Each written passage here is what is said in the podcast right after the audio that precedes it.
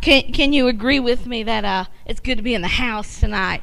You know, sometimes um, I don't know about you, but sometimes uh, by the time I get to midweek, that resolve that I got on Sunday morning has kind of had it face to face with some challenges in my life.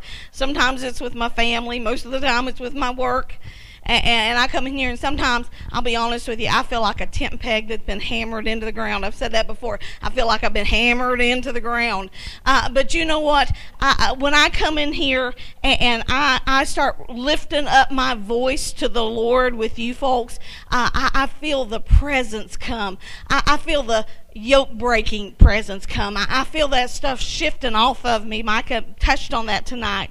You know, sometimes life can make us feel like we're just buried over. And if we spend a lot of time listening to the news media, we're going to have a lot of information, their opinions, what we ought to think is right. Uh, if we if we get on uh, social media and scroll through a while, we're going to see everybody else's picture perfect life, and we're going to start comparing things, and we're going to feel like we are buried over. Uh, uh but um, I have to tell you that when we come in here and you start shaking that stuff off, you're climbing out of the rubble. You're climbing out of the mess. You're climbing back up on top of it. Um, I have to tell you, when we when we are uh, tired and we press into the presence of God, God calls that faith. Uh, when we make the choice to push into our relationship with the Lord, whether it's coming to church on a Wednesday night or, or turning into the Facebook Live if you can't be here, or if it's uh, going into your prayer closet, coming in here on a Thursday night, uh, going in and picking up your Bible when you are tired. When you have options, but you say, in the midst of all my options, I'm choosing you, Lord, something powerful begins to happen. You know, um, you know, I, I, I, get this mental image in my head sometimes when I'm in here and I'm tired and I'm praising God anyway. I get this mental image uh, uh, down in uh, down in the south when the Hurricane Katrina went through, and, and the news uh, helicopters would fly over, and, and there would be people standing on top of their house and they're waving t-shirts or they're waving flags and they're on top of their house and they're just waving that thing. And what they're saying is hey the storm came and the winds really did blow and the water rose and, and, the surge came in, and I'm surrounded by a muddy mess I can't do anything about. But what I'm going can do is I can climb out of underneath what's holding me down. I can climb out of underneath my mess and get up on my roof and wave my flag and say, "Hey, I'm still here." It couldn't take me down. Here I am. I'm still here. And when you come in here on a Wednesday night and you're saying, God, I had a to do list that was three days long. Oh, but you're better than anything on it. I need you more than anything else I needed to get done. I am choosing you and you are my priority. You're climbing out of your rubble and you're getting up on your rooftop and waving your flag. God, I'm still here. The wind came and the waters came in and it's a muddy mess and I can't do anything about it. But I can wave my flag on the rooftop. I can stand on the rubble and say, Here I am. And you know what? You show up and he shows up. He shows up. Hebrews 11 and 6 is one of my favorite verses. It says, But without faith, it is impossible to please him. For he that comes to God must believe that he is, and that he is the rewarder of those who diligently seek him. And we make that hard we make that hard like we have to have this faith that's the size of the mountain. He didn't say this that faith the size of the mountain moved a mountain. He said mustard seed. He said a little bitty faith does a whole lot. Uh, so, so, you know what? I happen to believe that when we come in here on a Wednesday night and we're tired, and we came anyway, or we're tired and it's early in the morning and we open our Bible anyway, God says, "Hey, angels." Look down there. Did you see it? Did you see it? Uh, the world gave that woman every reason in the world to go into home and get in her recliner tonight, but she went to church. That's faith. He, he says, Hey, angels, did you see him? He's tired. He didn't feel like doing it, but did you see him pick his Bible up this morning? And, and God says that's faith, and God receives that. He shows up because we show up. So if I slide in here sometimes and I have scrubs on, and I look like I've been through the wringer. And my hair is every which way because I've had a mask on all day. And I look tired to you, and you say, What happened over there? Something must have happened. I want you to know I'm just climbing out of under my rubble. I, I'm just climbing out on the roof to wave my flag a little while, a little bit, because when I show up, he shows up. He never fails to show up when I show up. And you know who shows up? That man with the burning eyes, that man with the feet like burnished brass, that man with a voice like many waters, he shows up when little old me walks in. That's pretty good stuff. That was not my message. That was free. Praise God. Yeah, I'm always uh, grateful for the opportunity to minister in this house. Uh, it's not a lot thing for me to be able to do that. That's something I prayed over and into for more years than probably I had children, and I've got grown children. But to have the opportunity to minister in this house is powerful as well because when I pray in here on a Thursday night in prayer, you're the faces I see. When I pray and I walk in the sanctuary and everyone's gone home but me and Jesus, and, I'm walking among the seats, you're the people I'm praying for. And I'm praying for your families, and I'm praying for, uh, for your health, and I'm praying for God to make you bold. That's what we've been praying this past week. So uh, uh, I've got a lot of places we're going in the Word tonight. Uh, I don't mean to be everywhere, but I am a little bit. I, I want to give you a glimpse into my prayer closet tonight. Um, years ago, as I was praying, many years, Holy Spirit whispered to me, if you get the first six words of your prayer right, all the rest will follow. Everything else will line up if you get the first six words right. Our Father which art in heaven. If my focus is right, then everything else follows through. And I have to be honest with you, he was correcting me. When he told me that, it was correction. Because I had this idea in my head that I had to level the playing field that I had to come to God and make it all right and tell Him everything I'd done wrong and how frail I was and all my shortcomings and all the mess I was. And I would come into the presence of God beating myself to death when He doesn't beat me to death. Telling Him how, how, how low down dirty dog I am when He says, I'm a child of God. And, and the Lord said, change your focus change your focus. You know, I was praying myself free of sin and, praying myself into forgiveness under the blood of the cross and not believing that the cross was enough. I had to beat myself a little while first before I could receive it. And, and, you know, the Lord never intended that to be my reality. The problem was there was always one more thing that needed grace. There was always one more thing that I needed to tell him I needed his help with there was always one more thing. And I ended up spending my entire prayer time fellowshipping with myself. I spent my entire time in prayer telling God how bad I was. And I have to tell you, prayer wasn't very fun. I didn't enjoy it very much. I came in and I'd have a list, a to do list for God, and I would go and tell him all these people's problems, and I was pushing rocks up a mountain and the rocks were too heavy for me and the mountain was too steep for me. But when Holy Spirit whispered this to me and this became my reality, when I started coming into the house of God and I started getting my focus right, our Father which art in heaven, those six words, all of a sudden I was not pushing rocks up a mountain. I was worshiping my Father. And He came into the room, and before I knew it, I'd look around and I was on the mountaintop. I didn't have to push anything up a mountain. And, and as I was in that prayer closet fellowshipping with him in intimacy, and, loving on him, I found something out. He was far more interested in answering the prayers than I was in praying them. He was far more interested and engaged than I was. Grabbing hold of that truth changed not my process so much as the atmosphere of my prayer time. Everything followed after when I got that right. And uh, you can trust the Lord with your processes. You can trust the Lord with your prayer time. When I started meditating on the Lord and His and His greatness, and His goodness, and His character, and His mercy, and His love, and His majesty, and His beauty, instead of trying to pray about situations I couldn't handle, I found by fixing my gaze on God first, He entered my prayer closet Himself I was already on the mountain and I could pray from a position of faith. And from his perspectives, I found a God who was waiting for me.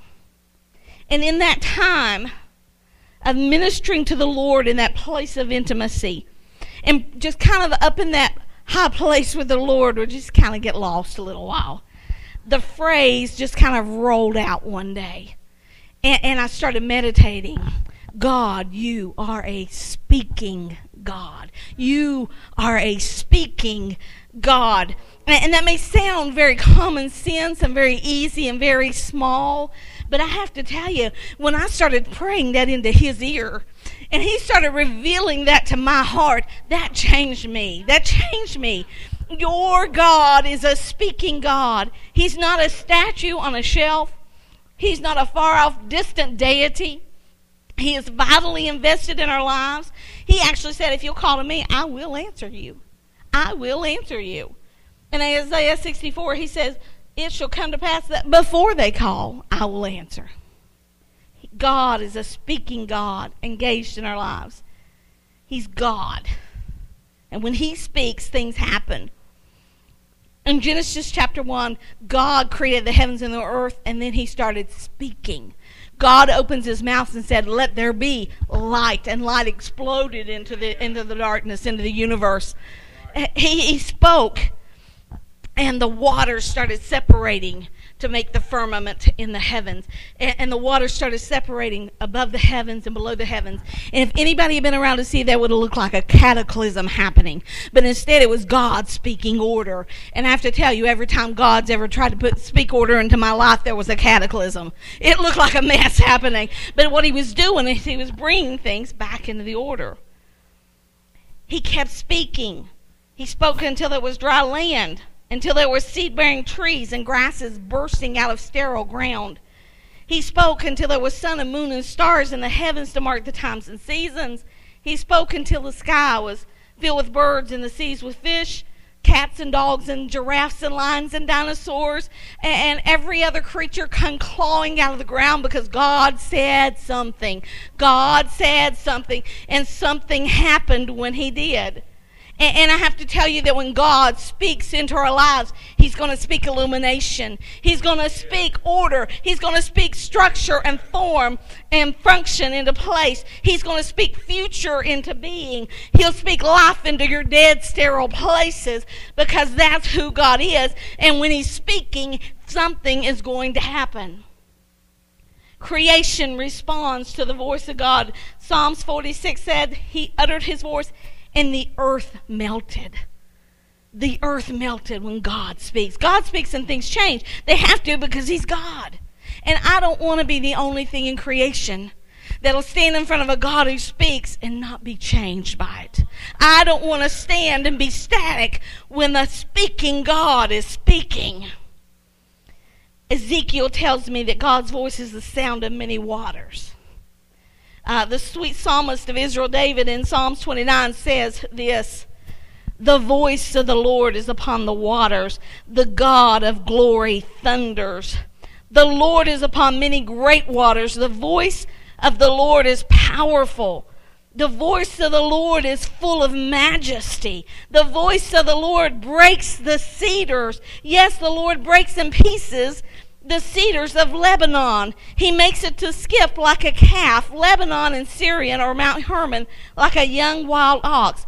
The voice of the Lord splits and flashes forth forked lightning. The voice of the Lord makes the wilderness tremble. The Lord shakes the wilderness of Kadesh. The voice of the Lord makes the hinds bring forth their young, and his voice strips bare the forest while in his temple everyone is saying glory. Can we agree with heaven tonight? Glory in the house. Hallelujah. Hallelujah. God is glorious. That's who your God is, the speaking God. He speaks and he creates, and he speaks and he destroys.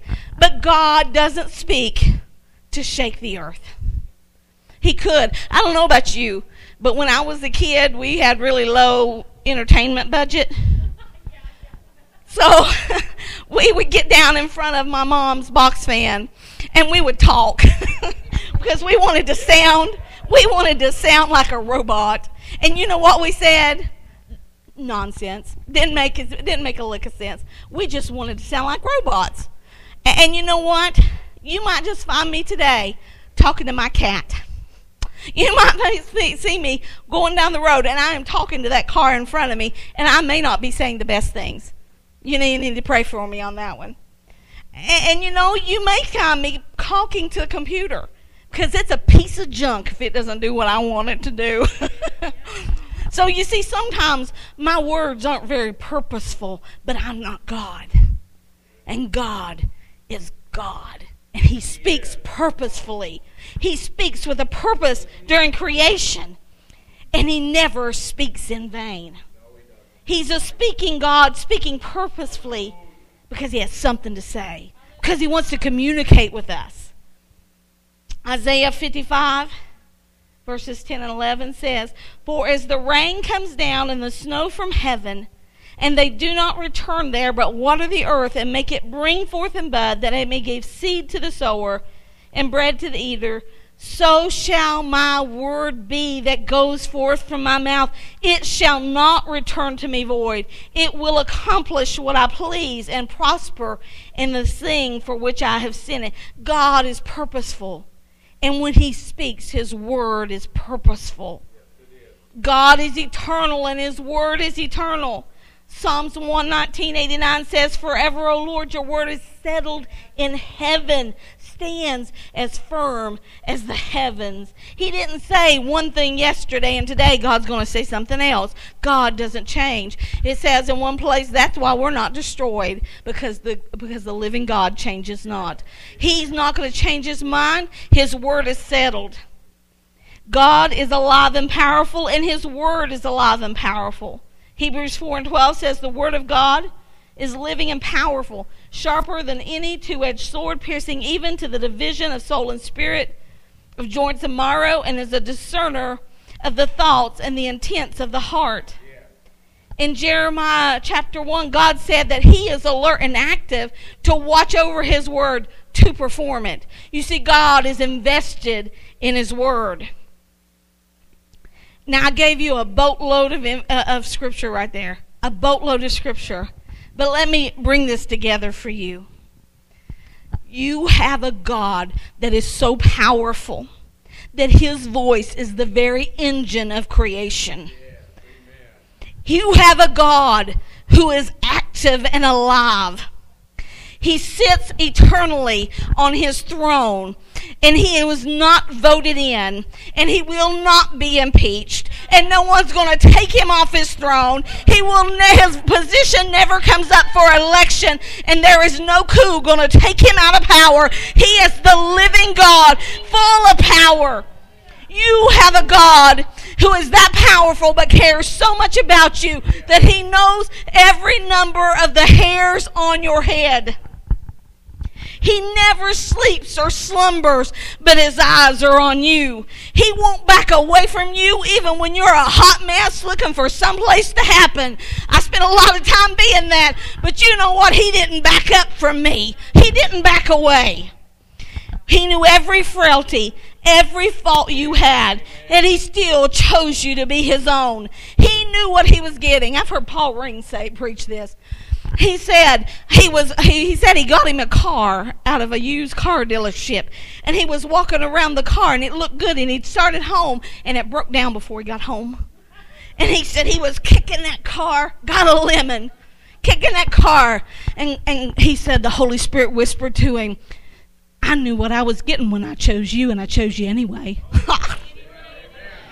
He knows you. He knows your darkest places. He knows your mess, and He chose you anyway. He knew what He was getting, and He loved you with such passion and intensity that His love was expressed fully in the sufferings of Jesus on a cross that on all that suffering as he hung there, suspended between the heavens and earth and died, all that suffering, he said, You're worth it. You're worth it. You're worth it. That's your God. And that that's who your God is. And that's how your God feels about you. don't you think that you and I can trust what He has to say? Don't you think that we ought to just expect this to work in our lives? We ought to expect His Word to work. Hallelujah. God's, church, the gospel of Jesus works. Amen. I, am evidence. If you need evidence, uh, uh, uh, Pastor Michael was talking this more this uh, a little while ago, and he was just all over all over my stuff. You know, you know what? The the Lord has changed me. The gospel has changed who I was. Uh, you know, I was that hot mess. I really was. And, and, you know what? You wouldn't have recognized me even 20 years ago. I was already in the Lord back then, but I'm not that person anymore. The gospel keeps doing its progressive work in us. The gospel works. The gospel that only works if the right person is sitting in an Oval Office is not the gospel of Jesus Christ.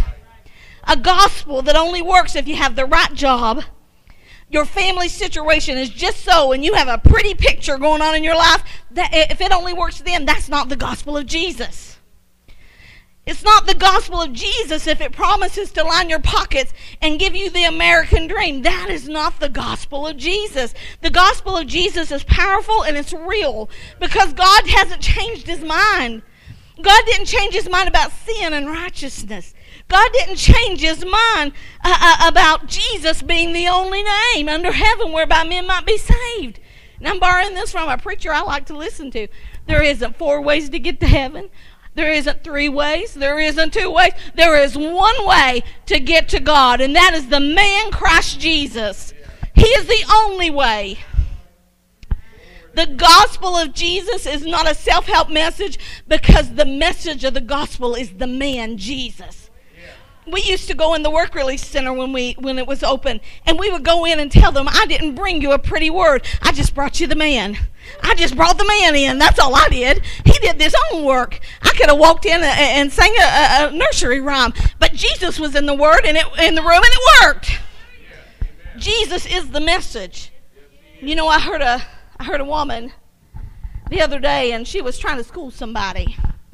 She was trying to school somebody this was supposed to be a christian and she was going to school somebody. She said, You know, our God goes by many names.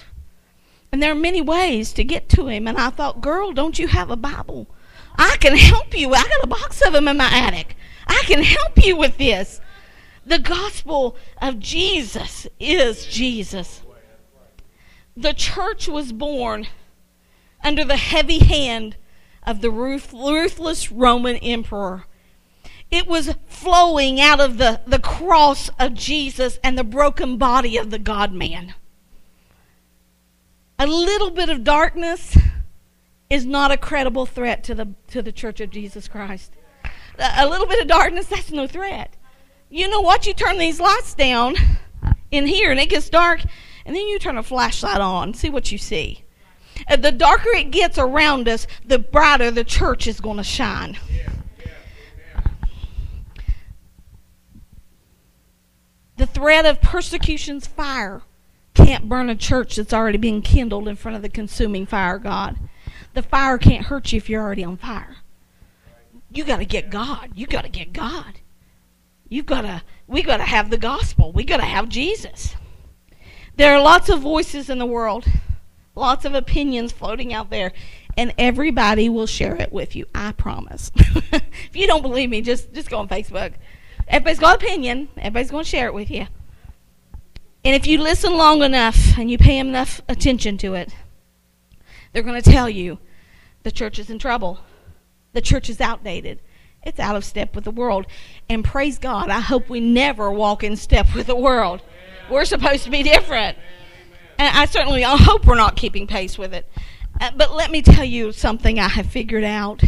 I started turning the talking heads off a little while back because CNN and Fox News and MSNBC and Google and Facebook and Twitter and any political pundit you want to put on your screen and listen to, you put them all together, and not one, all of it together will not be the sound of many rushing waters. Not all of it together is not going to be the sound of thunder out of the clouds. Not one of them is going to be able to strip bare forests and break cedars with their voices. There's only one voice that does that. Go ahead and listen to that voice.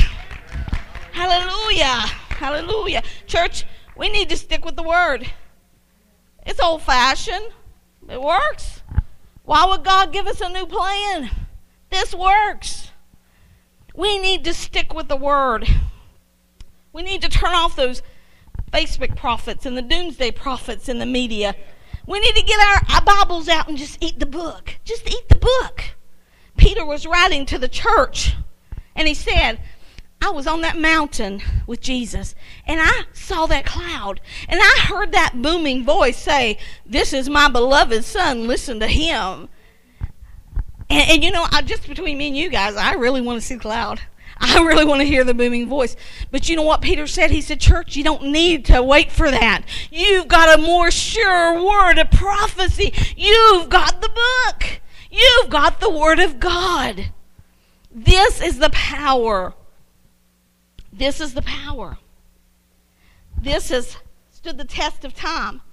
It stood the hammer of the critics. Take it, take a little while and look it up on Google. The history of the uh, of the Bible. It's amazing. You know they found they found fragments of, uh, of scriptures and pottery in caves, and you know what it reads? Same Isaiah's in here. Same word. It's the same word. We need to eat the book. When I was praying about what word to bring tonight, what I heard over and over in my prayer closet, what I heard over and over in here, tell my people that I want them to expect my word to work in their lives. Yeah. And I want to be real with you. It was a word of correction for me. He told me if he wanted me to expect the word to work in my life. You know, I opened the, word, the book up and I find red words written in there and I'm not sure I'm seeing them work in my life. Um, I want to be real with you. That casting out devils and raising the dead stuff, ask whatever you will in my name. I haven't seen the fullness of that. Boy, I'd like to. I want that stuff to operate in my life. I want that. Church, why don't we just go ahead and receive it? He said, ask and receive. So when you ask, why don't you just go ahead and receive it? He said, Seek and you'll find. Why don't you just go ahead and seek Him? Eat this book and find Him. Why don't you just go ahead and knock on the door and understand that His presence is our open door. John saw a door open in heaven, and a voice said, Come up here, and I'll show you the things that must be hereafter. There's a door open in heaven, and I know the name of the door of the sheep. There's only one person who's called the door of the sheep, and the door is already open in heaven. I used to walk around in this room and pray, Lord, rend the heavens and come down. He did. Did. The door's open. He left the door open for us. Yes, he did. Uh, he said, Ask and it will be given to you. Seek and you will find. Knock and it will be open to you. Everyone who asks receives. Everyone who seeks finds. And everyone who knocks, it will be opened. What about these red words? Uh, in John chapter 14, most assuredly I say to you, he who believes in me, the works that I do, will he do also and greater works than these will he do because I go to my Father. And whatsoever you ask in my name, that will I do, that the Father might be glorified in the Son. If you ask anything in my name, I will do it. You know what? That's the word to the church in this season. Things look bleak and things look a little dark around us. You know what? He's waiting for us to ask. He's waiting for us to use that name. And, and I'm talking to myself tonight, folks. I'll be real with you. God is far more willing to answer us and to do what He's already spoken than we are to ask Him. I had to examine myself when the Lord started speaking this to me. Why don't I just go ahead and expect His word to work?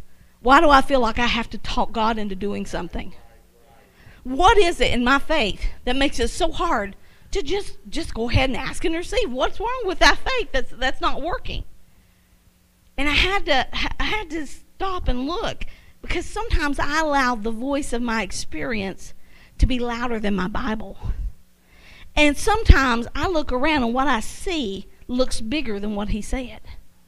And, and uh, God wants us to expect the word to work instead. You know, I'm reminded of that day when Jesus is standing by the tomb of Lazarus. He's been there four days. And he says, Your brother's going to live again, Martha. Martha said, Well, I know he will, Lord. Someday, in the resurrection, in the far off by and by, where it doesn't take any faith uh, on my part, someday he'll rise again. And Jesus just plainly said, Martha, I'm the resurrection. Well, why don't you move that stone so I can speak? You know, uh, the, when Jesus started speaking, Lazarus had to get up. I'm reminded of that day when Jesus was at a wedding, and his mama come and says, "Hey, there's no wine left." And, and he told them, "You boys, you go get some water and pour it in those those ceremonial washing pots over there, the wash water, the wash pans. You go fill those up with some water. And, and then they did it, and he said, Now you take some out and you take it to the, the, the manager of the feast. And I've, I've thought about that before. What those boys think when he said that? Did they say, No, I, I fill the, the bucket up. You have to take it to the manager. I'm not doing that. I don't know where the miracle moment happened there. Was it when they were pouring the water in? Was the miracle happening? when they were uh, uh, pulling that out, was the was the miracle happening then? Did the miracle happen as they walked across the floor to where the manager was sitting? I kind of hope it was that one. I kind of hope it was that one because those boys participated in a miracle. But I have to say, if I'd have been those boys, I'd have been like, "Are you sure, Jesus? Are you sure?" But instead of looking at their ordinary water, they knew they just put ordinary water in there. But Jesus, I know, I don't know the moment that the miracle happened, but I know why it happened because Jesus was speaking and Jesus was saying something. That was the miracle power. I'm reminded of the day Jesus stood up on the hilltop and he looked at the hungry crowd. And he looked over at his disciples and said, Boys, give them something to eat. And they start looking around and they're counting their change in their coin bag. They're check, count, counting how much money they have, and they're looking around. Did anybody bring a food truck out to the out to the hillside? And there's no there's no Taco Bell. There's no Taco Bell over the hill, and they're looking at him like Jesus. What you want me to? I got a sack lunch, Jesus. This is everything I've got.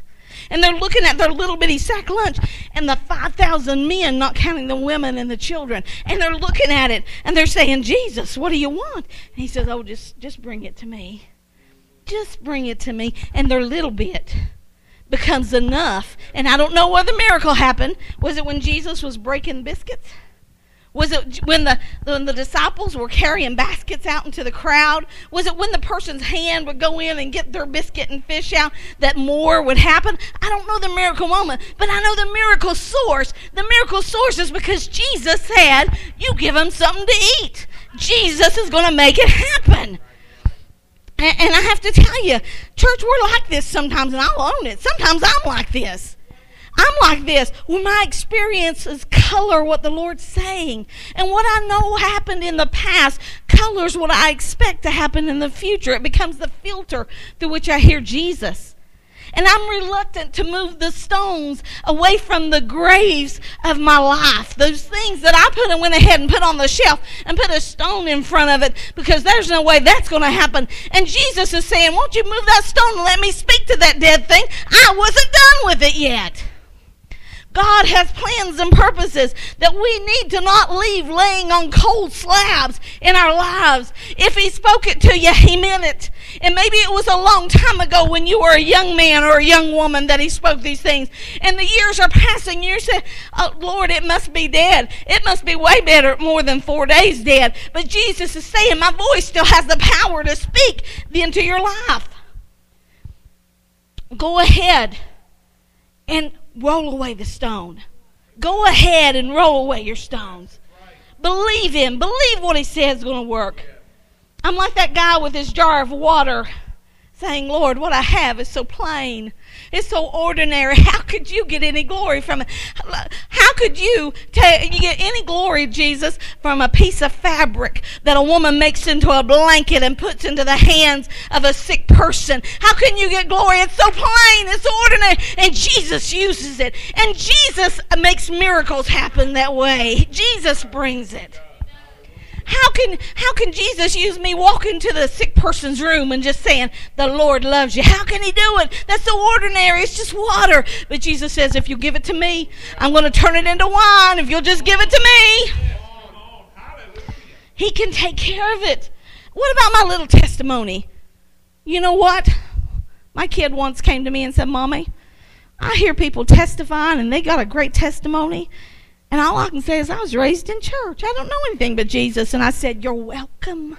You're welcome. what can my little testimony do? Might it help somebody pull out of the out of the mire? What can my little bit of offering money do? What can my little bit of offering do? Jesus said, Give, and it will be given to you. Pressed down, shaken together, will men heap into your bosom.